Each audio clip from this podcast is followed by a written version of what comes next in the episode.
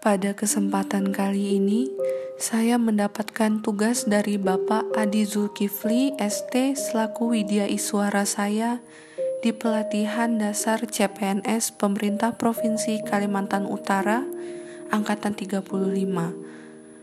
Tugas yang diberikan yaitu membuat learning journal mengenai sistem merit.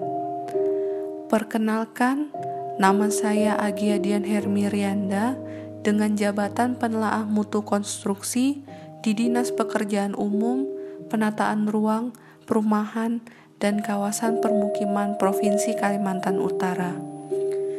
Kali ini saya akan sharing mengenai penerapan sistem merit dalam pengelolaan A S N. Sistem merit, pasti masih pada asing kan ya sama namanya? Sistem merit adalah sebuah sistem yang efisien, efektif, adil, terbuka, transparan, dan bebas dari kepentingan politik atau individual ataupun kelompok tertentu. Ada beberapa yang akan saya jelaskan mengenai ruang lingkup pada sistem merit. Yang pertama yaitu makna dari sistem merit. Makna sistem merit ada dua, yaitu untuk organisasi dan untuk A S N. Pada organisasi, sistem merit akan mendukung keberadaan prinsip akuntabilitas yang saat ini menjadi tuntutan dalam sektor publik. Sedangkan bagi A S N, sistem merit dapat menjamin keadilan dan juga menyediakan ruang keterbukaan dalam perjalanan karir seorang pegawai.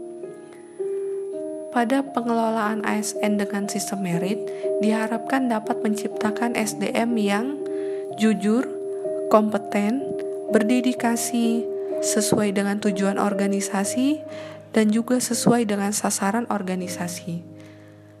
Adapun beberapa prinsip-prinsip penerapan yang dilakukan pada sistem merit yaitu satu. Keadilan dan kewajaran.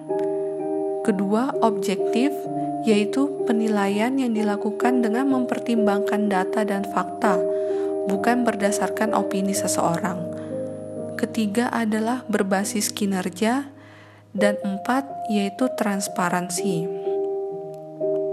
Contoh penerapan sistem merit pada penilaian kinerja pegawai yaitu pada saat penyaringan dalam kenaikan pangkat, pengangkatan jabatan, pemberian tunjangan dan sanksi, mutasi, dan juga promosi.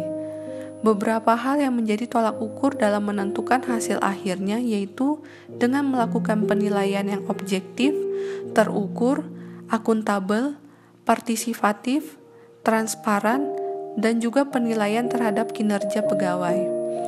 Penilaian kinerja dilakukan dengan dasar kinerja sesungguhnya dari seorang pegawai.